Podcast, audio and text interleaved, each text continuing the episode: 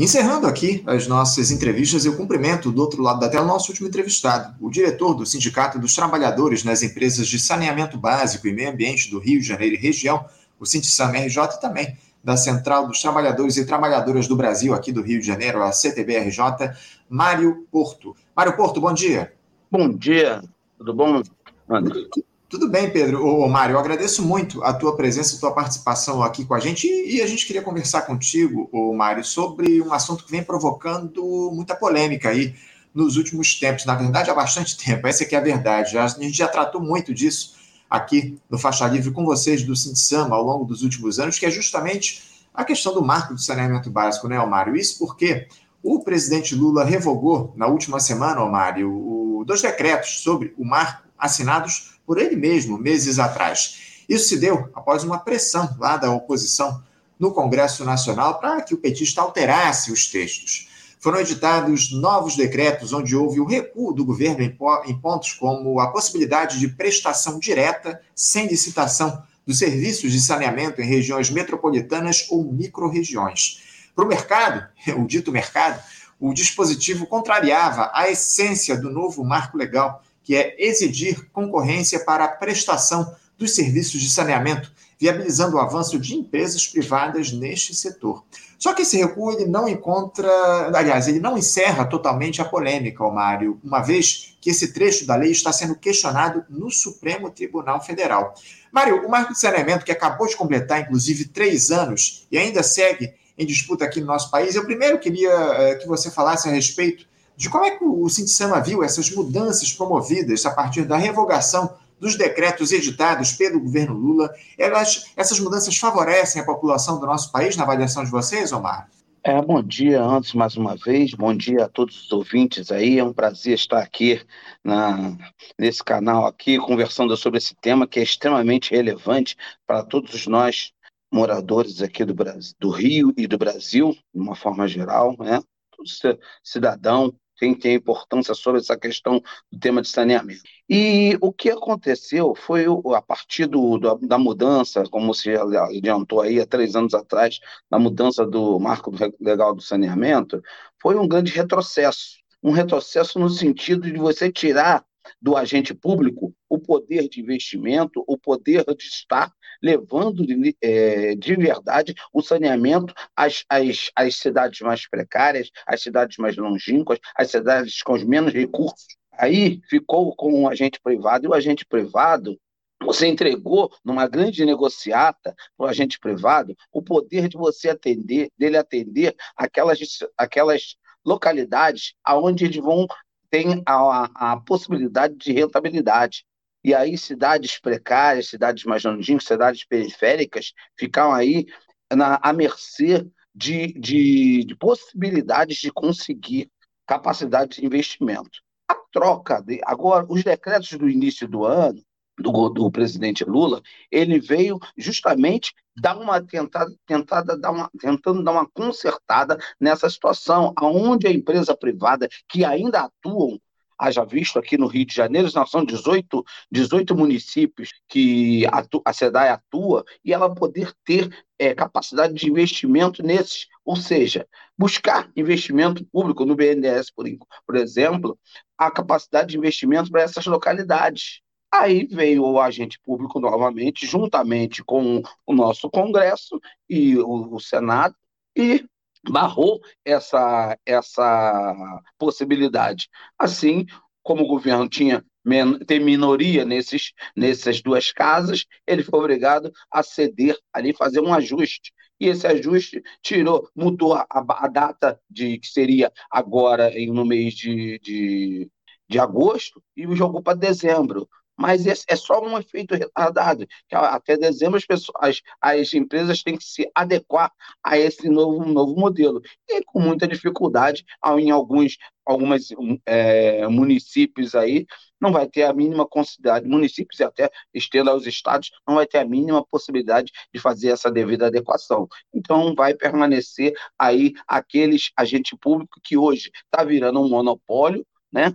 um monopólio chamado Águas do Brasil, que tá, vai buscar aí, com mudanças de CNPJs, né, se é que você entende o que eu estou falando, a, a possibilidade de estar tá atuando nos, nesses mais variados municípios, que eu repito, não vai ter, não vai ser interessante para nenhum agente público atuar em os mais de 5 mil municípios que existem no nosso país. É, eu estava com o meu áudio desligado aqui, é, como sempre eu esqueço aqui o áudio ligado, mas, ô Mário, eu vou te pedir aqui para você explique aqui para os nossos espectadores com que interesses esses parlamentares que exigiram essas mudanças nos decretos que foram é, foram preparados aí pelo governo Lula. Me explica aqui para os nossos ouvintes, para os nossos espectadores, por favor, quais são os interesses que estão envolvidos nessas mudanças aí que foram realizadas na última semana lá pelo Lula, depois de toda essa pressão?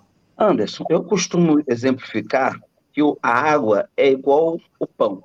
Uhum. Todo dia você precisa disso. Todo dia alguém próximo, ou, ou ou você próprio, ou alguém próximo de você, vai estar precisando do pão. Assim como a água, a gente precisa da água todos os dias. E a história vem o plano de, de, de, o cartão de visita vem como a questão da deficiência no esgotamento sanitário. Falácia, pura falácia, porque o que o interesse mesmo é a comercialização da água.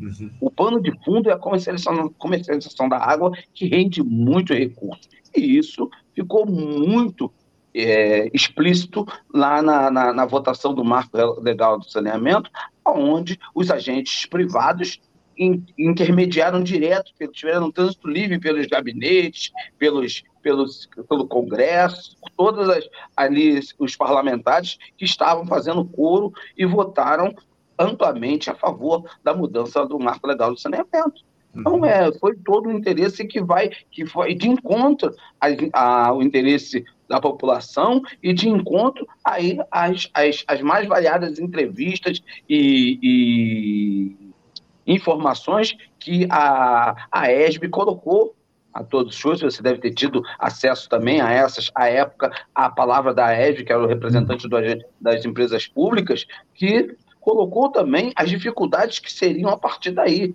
Mas os indícios, os, os, os, os próprios ah, o agente de informação, de pesquisas, por exemplo, o Trata Brasil, traz informações que não vão, que vão de encontro à realidade.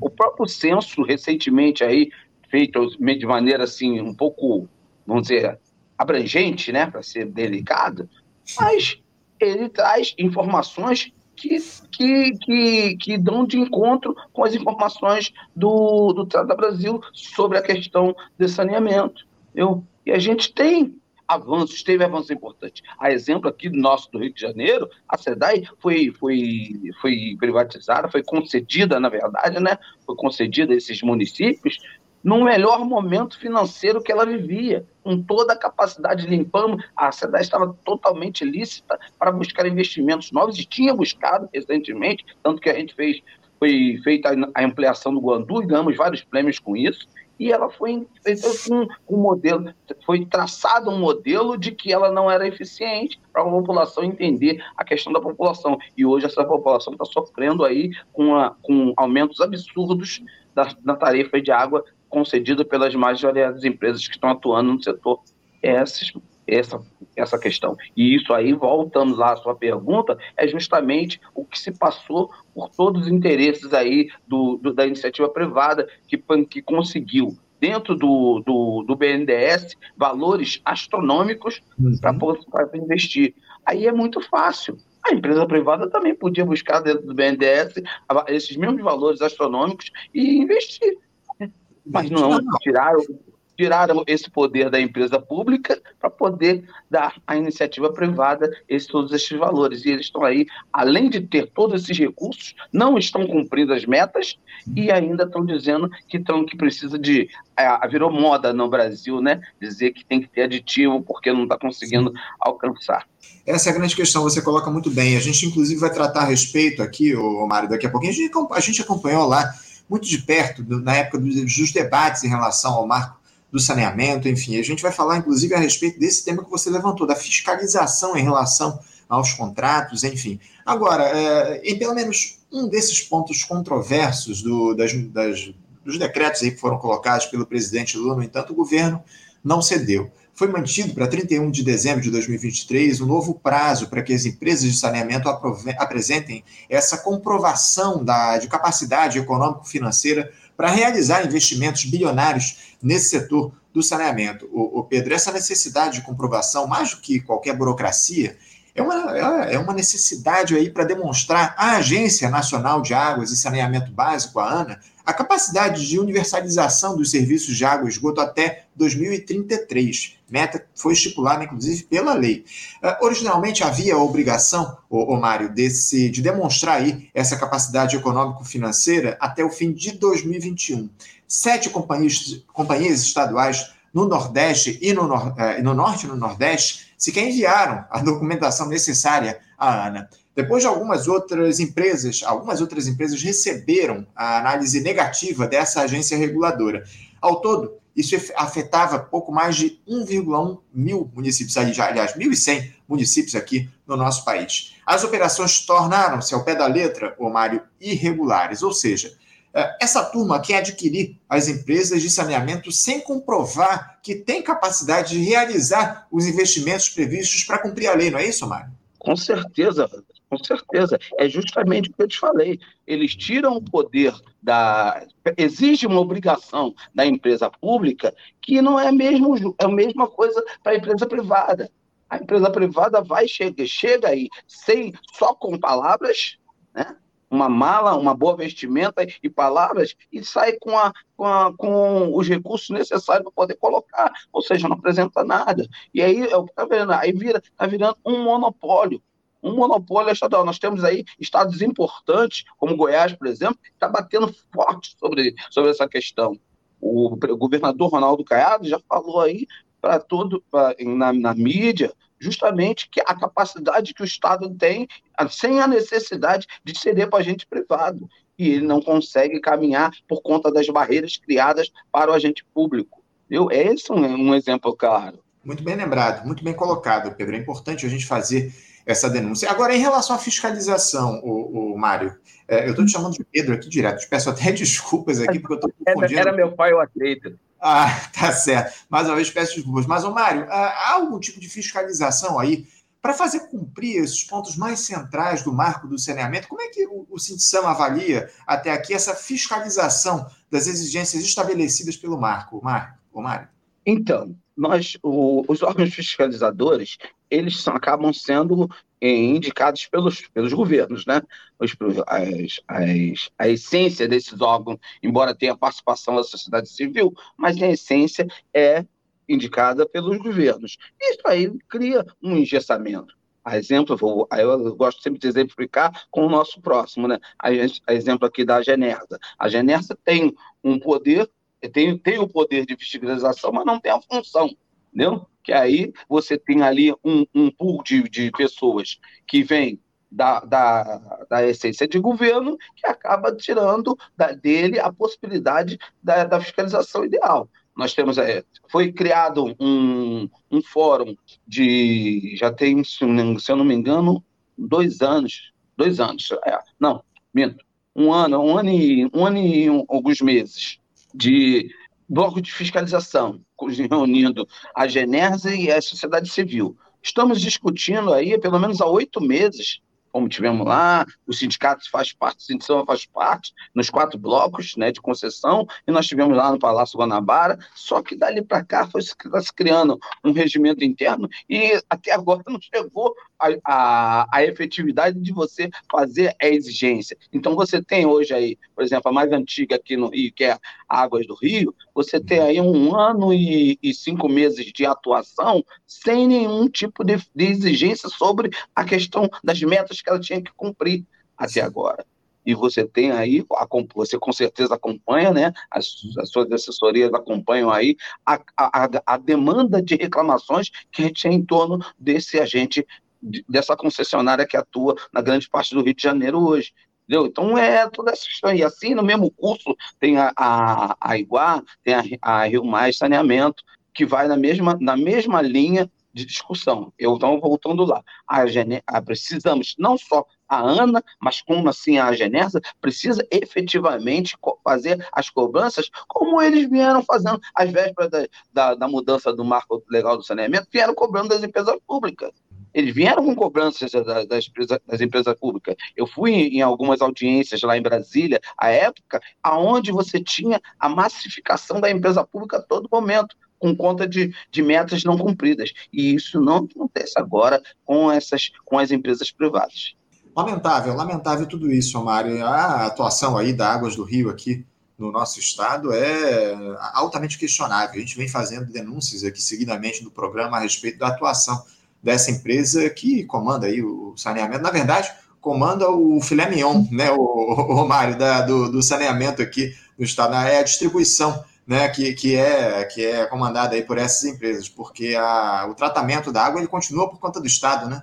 Positivo. É importante colocar essa, a, gente atentar para esse ponto, porque a época era, era, era Geosmina, era motor da, da, da, nossa elevatória do Guandu, que fez com que fizesse, causasse falta d'água, causasse deterioração da, do, do trabalho nosso da SEDAI, da empresa, da Companhia Estadual de Águas e Esgotos, que fazia um trabalho, faz, né? Fazia, não, faz um trabalho essencial para a nossa população, e aí criaram-se todo um mecanismo de degradação desse nome para poder justificar a entrega. Só que muita gente não sabe, e é importante a gente dizer que a Companhia Estadual de Água e Esgoto continua responsável, é a única responsável em coletar, captar e tratar a água com a mesma potabilidade que sempre o fez e, e, e passa para essas empresas aí fazer a devida distribuição e cobrança sobre esses valores.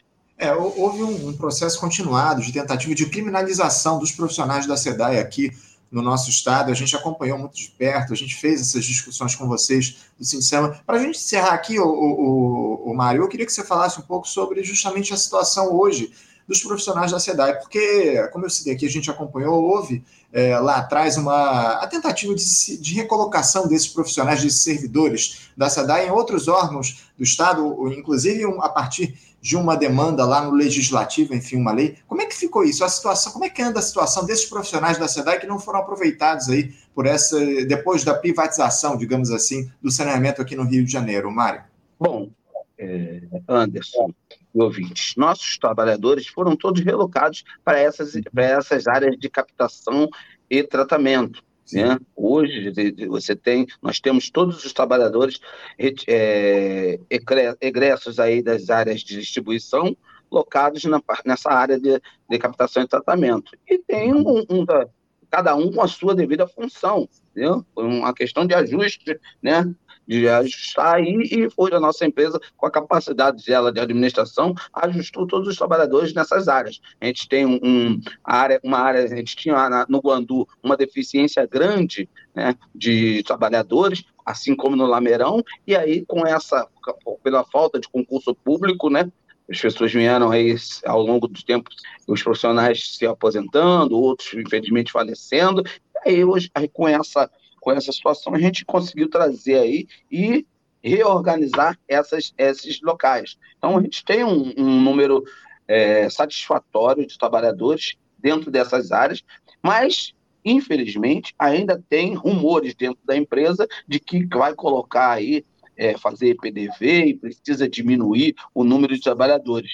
A gente não vê essa, essa necessidade dentro das nossas áreas. As nossas áreas estão hoje aí com um número de trabalhadores suficiente para poder dar é, continuidade a esse trabalho de qualidade que a Companhia Estadual de Água e Esgoto exerce para a nossa população do Rio de Janeiro. Então, houve de fato a realocação aí desses profissionais e que tinham, estavam aí sob risco, inclusive, de perder os seus empregos a partir dessa privatização das, da, da, da SEDAI aqui, de, do, da distribuição da água aí desse setor da SEDAI, ó, perdemos aqui o Mário, não sei se ah, voltou aqui, perdemos lá, momentaneamente aqui a tua conexão, mas voltamos. Então, de fato, houve a realocação desses profissionais, essa discussão, inclusive, foi, foi posta lá na, na Câmara dos Deputados, aqui no, na, na LERJ, aqui no Rio de Janeiro, essa realocação dos profissionais, havia o risco aí de que eles fossem, de alguma forma, demitidos, perdessem os seus empregos, mas vão saber que essa realocação aconteceu e os empregos estão garantidos. Mário, eu quero agradecer muito a tua participação conosco aqui no programa de hoje. Muito obrigado por você fazer esse diálogo e a gente segue aí na, na, na, discussão a respeito do tema do saneamento. Vamos continuar acompanhando esse, esse debate, principalmente como é que o governo Lula vai lidar em relação ao marco do saneamento. Vocês têm, vocês têm pressionado, vocês, entidades de defesa do saneamento, têm pressionado aí é, em relação à necessidade da gente combater, revogar esse marco, Mário? Com certeza, Anderson. Nós estamos participando, se Samba faz parte de um Fórum Nacional de Saneamento, que a gente vai ser, que era para ser agora, era para ter acontecido agora no, dia, no, último dia 12, aí foi suspenso lá em Brasília o lançamento da, da, da frente parlamentar em defesa do saneamento público, né? Porque existe uma frente, mas é em defesa do saneamento privado, e a gente vai estar criando a, o, a frente sobre o saneamento público, e aí conforme com a, a antecipação do recesso né, feito, é, feito aí pelo presidente da Câmara, a gente foi ficou adiado e vai acontecer agora aí no mês de agosto esse lançamento da frente, aonde a gente vai buscar todos os, os, os parlamentares que são favoráveis ao saneamento público e toda a população vai estar convicta de que a gente que o saneamento tem que ser uma, uma rúbrica pública para poder conseguir levar aos mais variados é, municípios e, e mais, a povo carente que necessita dessa, dessa mão do agente público para poder sobre, para a sua sobrevivência. A água na mercadoria, a gente precisa ter isso em mente a todo momento. É, uma, é um bem necessário à vida precisamos defender o saneamento básico público acima de tudo. Como o nosso espectador, o Fábio Bueno, diz aqui, ó, a água é o sangue da vida. Muito bem colocado, Fábio. Obrigado aí pela tua participação. E você também, Mário, obrigado por estar conosco aqui nesta quinta-feira. Certamente teremos outras oportunidades para fazer o diálogo a respeito da questão do saneamento aqui no nosso programa. Obrigado, Mário. A tua participação, bom dia para você. Um forte abraço. Eu que agradeço. Vida longa a faixa livre, nos dando esse espaço aí de palavras. Obrigado, Mário. Um abraço para você. Até a próxima. Conversamos aqui com Mário Porto. Mário Porto, que é diretor do Sindicato dos Trabalhadores das Empresas de Saneamento Básico e Meio Ambiente do Rio de Janeiro e região, Sindicam RJ, e também da Central dos Trabalhadores e Trabalhadoras do Brasil, aqui do Rio de Janeiro, a CTB RJ, falou aí a respeito dessas discussões da, da revogação aí dos decretos do marco de saneamento a partir do governo Lula por conta dessas pressões aí que nós tivemos, enfim, foram reescritos aí esses decretos e a gente vai continuar acompanhando a situação aí da água aqui no nosso país, né? É muito importante a gente defender, como o próprio Mário disse aqui, o saneamento básico público. É isso que a gente defende. E a gente vai continuar aí nesse diálogo, nesse debate a respeito desse tema tão importante que é o marco do saneamento aqui no nosso país. Gente, eu vou encerrando aqui a edição de hoje do nosso programa. Quero agradecer muito a participação de todos vocês lembrar que amanhã nós estaremos de volta, amanhã, sexta-feira, dia de debate, aqui no Faixa Livre, né? Vamos debater inteligência artificial, um tema aí que tem tomado conta das discussões nos últimos tempos no mundo e a gente vai trazer aí para o debate no nosso programa. Então fica o convite aí para vocês, a partir das 8 da manhã estaremos de volta amanhã, sexta-feira, com mais uma edição do nosso Faixa Livre. Desejo a todos um bom dia, deixo um abraço forte, até amanhã. Você, ouvinte do Faixa Livre, pode ajudar a mantê-lo no ar. Faça sua contribuição diretamente na conta do Banco Itaú, agência 6157, conta corrente 99360, dígito 8. Esta conta encontra-se em nome do Sindicato dos Professores do Município do Rio de Janeiro e região, o Simpro Rio, uma das nossas entidades patrocinadoras, mas seus recursos são destinados exclusivamente para o financiamento do nosso programa. Você pode fazer sua doação de qualquer valor, utilizando também a nossa chave Pix, que é ouvinte@programafaixalivre.com.br. Sua contribuição é fundamental para a manutenção desta trincheira progressista no ar.